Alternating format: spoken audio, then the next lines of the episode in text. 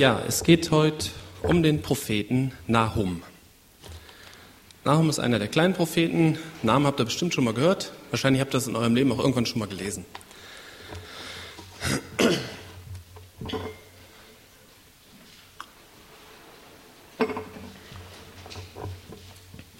Nahum war ein Prophet in Judäa und lebte so um die Zeit 612 vor Christus. Und das Thema des Buches Nahum wird im ersten Vers beschrieben. Nahum 1, Vers 1. Ausspruch über Ninive. Das Buch der Schauung des Nahum aus El-Kosch. Es geht hier um Ninive. Ninive war die Hauptstadt von Assur, welches zu seiner Zeit das mächtigste Reich auf Erden war. 90 Jahre vor Nahum hatte Assur das Nordreich Israel erobert und seine Bewohner verschleppt. Die wenigen Israeliten, die im Land blieben, vermischten sich mit nachher angesiedelten Völkern und das Volk der Samariter entstand. Assur hat auch noch viele andere Länder erobert. Aber zur Zeit Nahums ging die Zeit Assurs schon dem Ende entgegen. Assur wurde danach oder wurde dann etwas später von Babylonien besiegt. Ninive ist ja in erster Linie aus dem Buch Jona bekannt. Und auch da wird schon deutlich, dass es sich um eine Stadt handelt, wo die Sünde regiert. Das Buch Nahum besteht aus drei Kapiteln. Im ersten Kapitel wird das Wesen Gottes und sein Umgang mit seinen Feinden beschrieben. Im zweiten Kapitel wird die Zerstörung Ninives angekündigt. Und im dritten Kapitel wird Ninives Schuld und Strafe beleuchtet und nochmals die Vernichtung angekündigt. Ich möchte so ein bisschen den Schwerpunkt auf Gottes Wesen legen. Das sind die ersten Verse. Vers 2 bis 6 im ersten Kapitel. Ein eifersüchtiger und rächender Gott ist der Herr. Ein Rächer ist der Herr und voller Grimm. Rache übt der Herr an seinen Gegnern und ergrollt seinen Feinden. Der Herr ist langsam zum Zorn und groß an Kraft. Doch keinesfalls lässt der Herr ungestraft. Im Sturmwind und im Unwetter ist sein Weg, und Gewölk ist der Staub seiner Füße. Er bedroht das Meer und legt es trocken. Alle Flüsse lässt er versiegen. Es welken Basan und Karmel, die Blüte des Libanon welkt. Die Berge erbeben vor ihm und die Hügel zerfließen. Vor seinem Angesicht hebt sich die Erde, das Festland und alle, die darauf wohnen. Wer kann vor seinem Groll bestehen? Wer kann standhalten bei der Glut seines Zorns? Sein Grimm ergießt sich wie Feuer, die Felsen bersten durch ihn.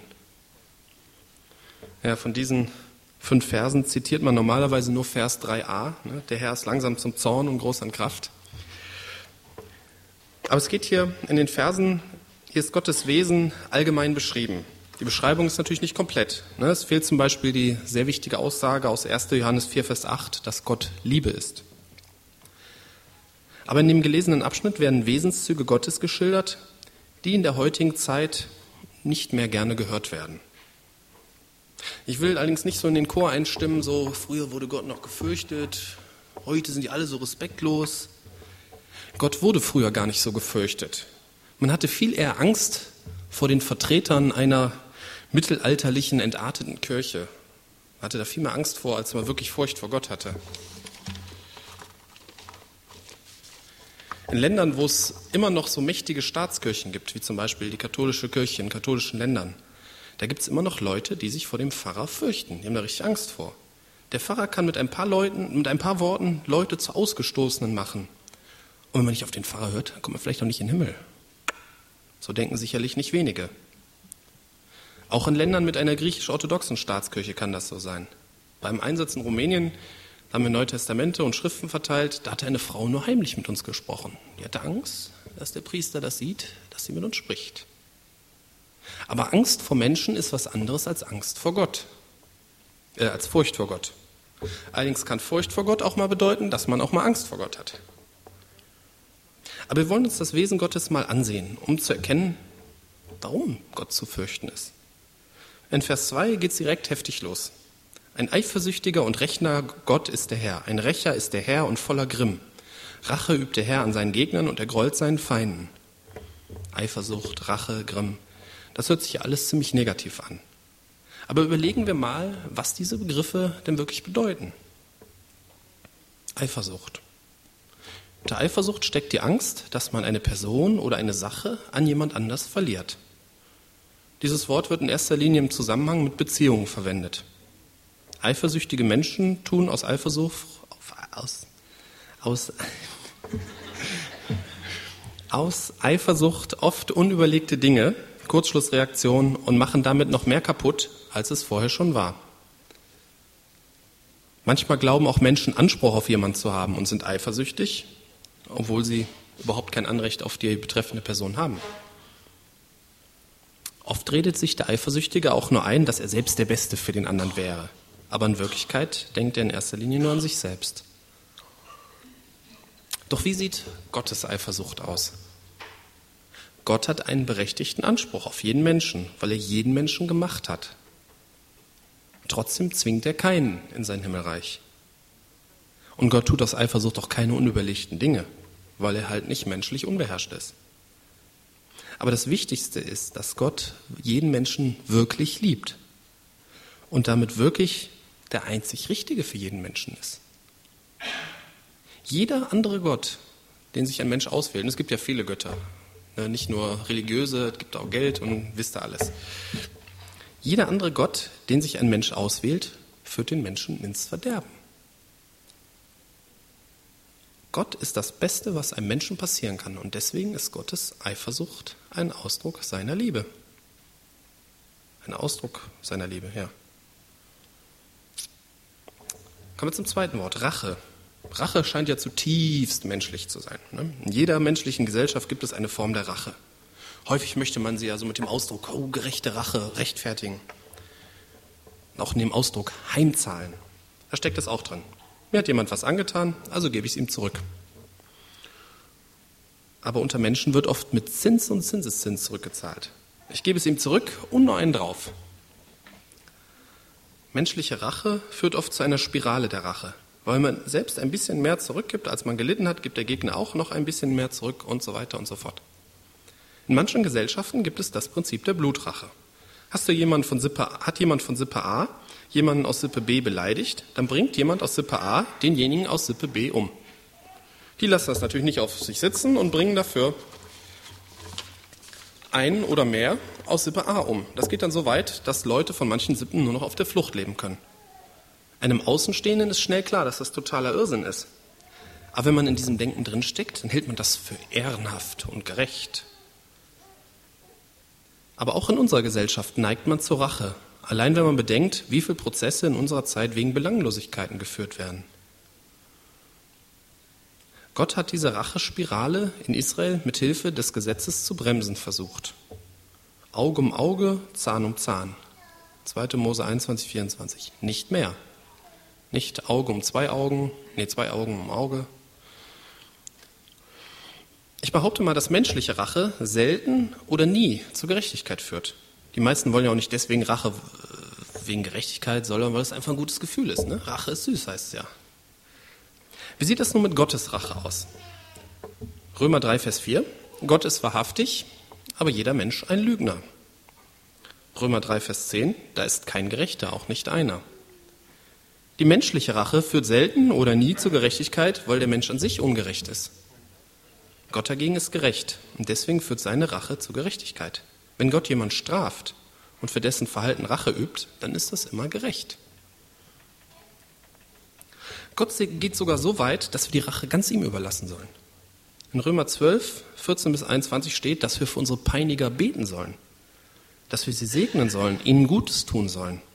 Die Rache übernimmt Gott. Wir sollen seinem Zorn und seiner Rache Raum geben.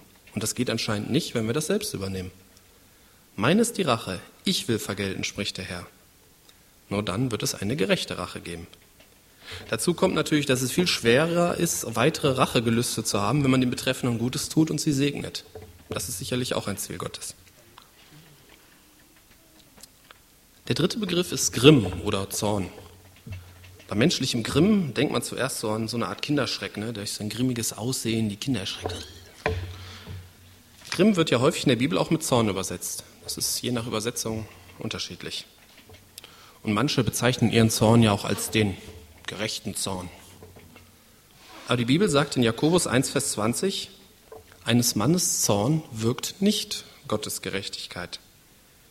Deswegen sollten wir mit unserem Zorn oder gar Zornausbrüchen sehr vorsichtig sein und uns lieber in Selbstbeherrschung üben. Manche rechtfertigen ihren Zorn ja mit ihrem Temperament und sagen, ich bin halt so. Aber mir kommt das oft wie eine dünne Ausrede vor, so für mangelnde Bereitschaft, sich von Gott verändern zu lassen oder einfach für mangelnde Disziplin. Wie sieht es mit Gottes Grimm oder Zorn aus? Hier gilt dasselbe wie bei der Rache. Genauso wie nur Gottes Rache wirklich gerecht ist, genauso ist nur Gottes Zorn wirklich gerecht. Nur hier kann man wirklich von einem gerechten Zorn sprechen. In Vers 3 wird ja auch deutlich, dass es sich bei Gott nicht um unkontrollierte Zornausbrüche handelt, denn er ist langsam zum Zorn. Es dauert also eine Weile, bis Gott sich wirklich aufregt. Kann man mal einfach so platt sagen. Und dieses langsam zum Zorn ist übrigens auch eine Anweisung an uns in Jakobus 1, Vers 19.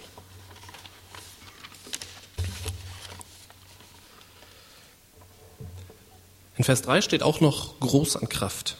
Und in den folgenden Versen wird die Kraft seines Zorns beschrieben. Im Sturmwind und im Umwetter ist sein Weg und im Gewölk der Staub seiner Füße. Er bedroht das Meer und legt es trocken. Alle Flüsse lässt er versiegen. Es welken Basan und Karmel, die Blüte des Libanon welkt. Die Berge, Berge erbeben vor ihm und die Hügel zerfließen. Vor seinem Angesicht hebt sich die Erde, das Festland und alle, die darauf wohnen. Wer kann vor seinem Groll bestehen? Wer kann standhalten bei der Glut seines Zorns? Sein Grimm ergießt sich wie Feuer, die Felsen bersten durch ihn. Manchmal stehen wir in der Gefahr zu vergessen, dass Gott allmächtig ist, weil wir bisher noch keinen Hügel zerfließen sahen.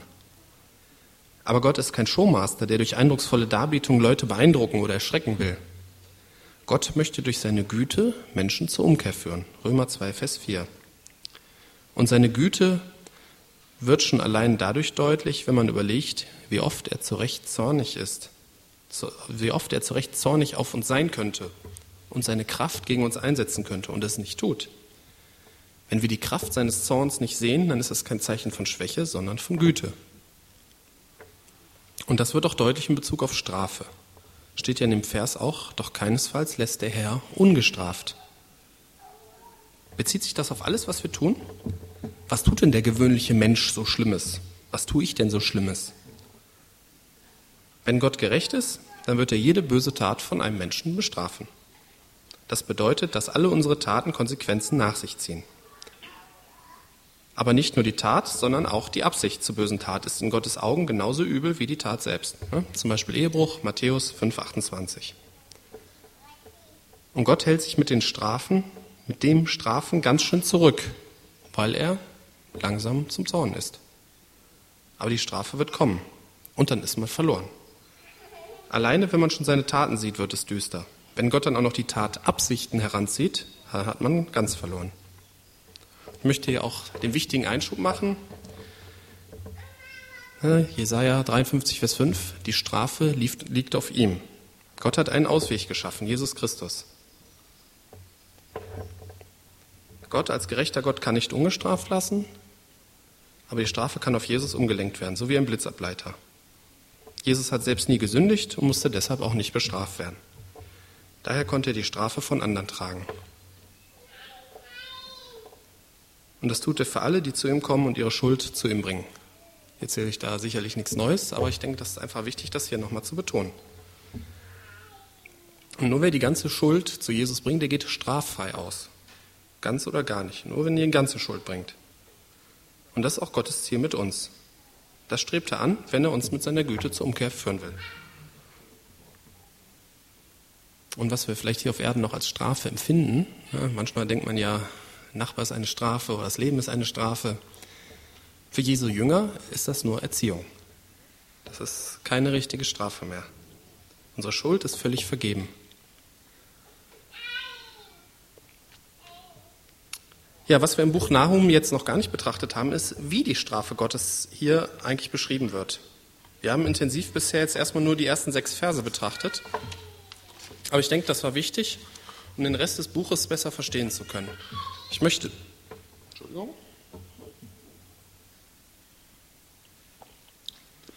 Ich möchte die weiteren Abschnitte so ein bisschen im Schnelldurchgang durchgehen. Gericht über Gottes Feinde, das ist Kapitel 1, 7 bis 14. Gut ist der Herr, Er ist ein Zufluchtsort am Tag der Bedrängnis und er kennt die, die sich bei ihm bergen. Doch mit einer überschwemmenden Flut wird er ihren Ort, und damit ist Ninive gemeint, das ist, wenn man das direkt hintereinander liest, kann dann das ein bisschen verwirren. Damit ist Ninive gemeint, also wird er ihrem Ort, Ninive, ein Ende machen und Finsternis wird seine Feinde verfolgen. Was plant ihr gegen den Herrn? Ein Ende macht er. Nicht zweimal wird sich die Not erheben. Denn wenn sie auch wie Dornen verflochten sind und sich mit Ranken umwinden, sie werden völlig verzerrt werden wie dürres Stroh. Aus dir kam der hervor, der Böses plante gegen den Herrn, der Heilloses riet. So spricht der Herr. Wenn sie auch noch so unversehrt und noch so zahlreich sind, so sollen sie doch geschoren werden. Und es ist vorüber. Jetzt spricht er wieder Israel an. Habe ich dich auch gedemütigt, ich werde dich nicht mehr demütigen. Und nun seine Jochstange auf dir zerbreche ich und deine Fesseln zerreiße ich. Über dich, Ninive, aber hat der Herr geboten, von deinem Namen soll kein Nachkomme mehr erstehen. Aus dem Haus deines Gottes werde ich das Götterbild und das gegossene Bild ausrotten. Ich bereite dir das Grab, denn du bist nichts wert.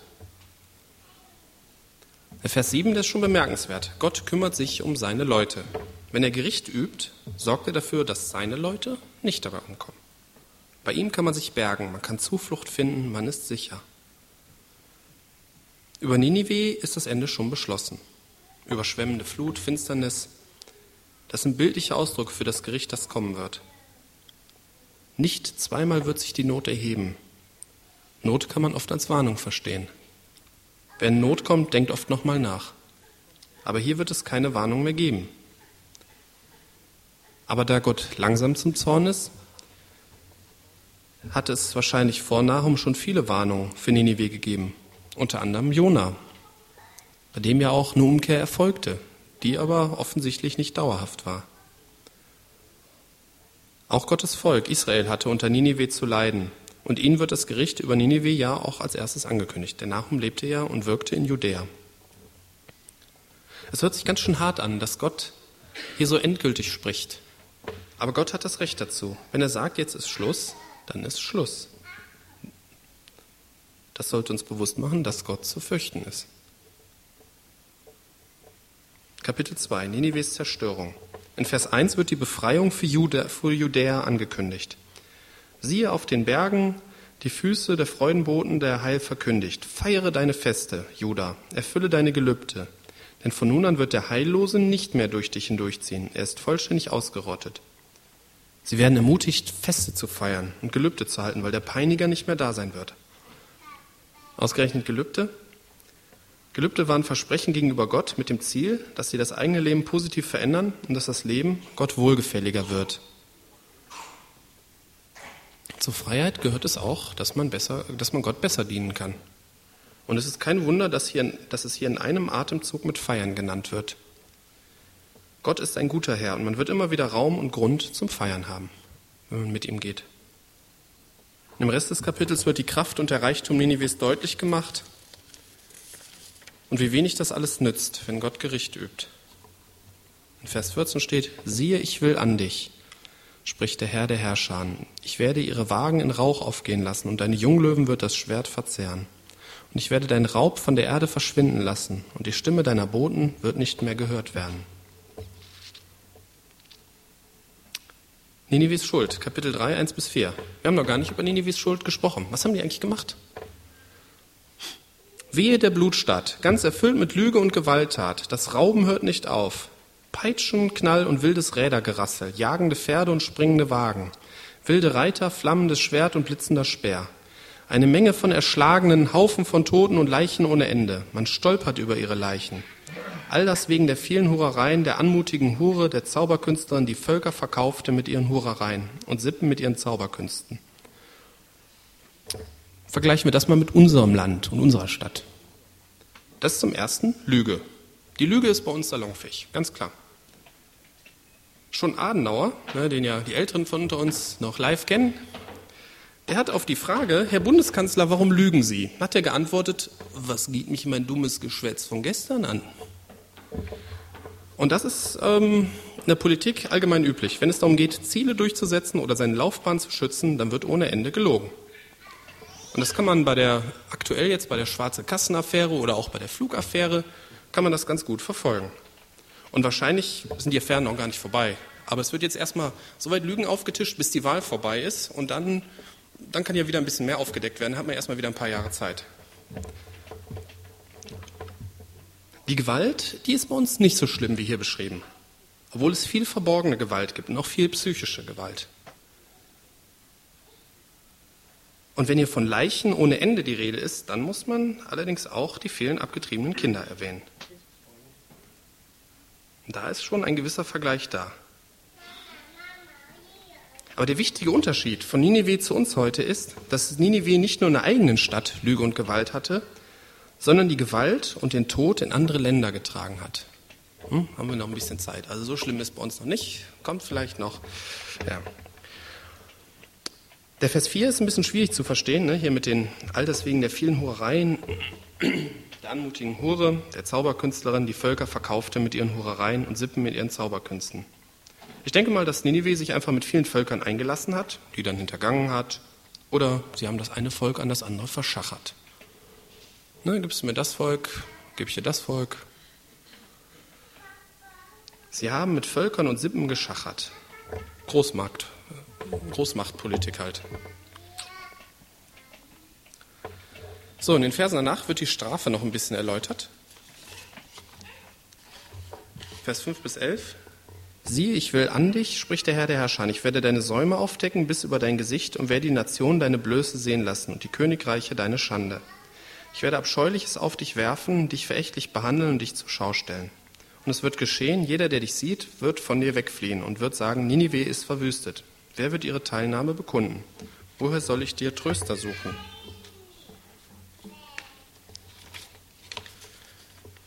Alle, Schuld, alle Welt wird die Schuld und Strafe Ninives sehen. Für die große Stadt Ninive war der legendäre Ruf wichtig. Sie verbreitete Ehrfurcht und auch Schrecken. Aber irgendwann werden alle sehen, dass es mit Ninive vorbei ist. Im Vers 12 bis 19 wird beschrieben, dass ein Feind kommen wird, der Ninive vernichten wird. Trotz der Festungen, der zahllosen Kaufleute, der vielen Hofbeamten, die unzählige Steuern eintreiben, nichts wird übrig bleiben. Sie wissen noch nichts davon oder wollen es nicht wahrhaben. Die Botschaft von Gottes Gericht wurde, wurde nur selten ernst genommen. Wen ist deine Bosheit nicht ständig ergangen? Es wird auch niemand übrig bleiben, der Ninive bedauern wird. Der Glanz wird zu Ende sein. Heute ist Ninive sowieso vergessen. Man kennt es vielleicht nur aus dem Buch Jona oder aus anderen biblischen Büchern. Ja, Zusammenfassung. Was ist jetzt für uns besonders wichtig aus dem Buch Nahum? Ich denke, lernen wir Gottes Wesen besser verstehen. Er ist absolut gerecht und gut. Und wenn wir in der Bibel wieder auf Begriffe stoßen, wie dass Gott eifersüchtig oder rächend ist oder zornig, dann versuchen wir es zu verstehen im Zusammenhang, dass er wirklich gerecht und gut ist und dass es gut mit uns meint und dass er langsam zum Zorn ist. Und es ist halt wichtig, nicht den Unterschied bei ihm äh, zwischen Mensch und Gott, den nicht zu vergessen, dass es halt was anderes ist, wenn Mensch eifersüchtig ist oder wenn Gott eifersüchtig ist. Aber auch nicht zu vergessen, dass Gott keinen ungestraft lässt. Aber dass wir in Jesus jemanden haben, der die Strafe auf sich genommen hat. Dass wir in ihm Vergebung haben. Und weiterhin ist es auch wichtig, nicht zu vergessen, dass Gott Völker richten wird. Und Gott kann auch ein Ende setzen und keine weitere Chance mehr einräumen. Er ist da vollkommen souverän. Amen.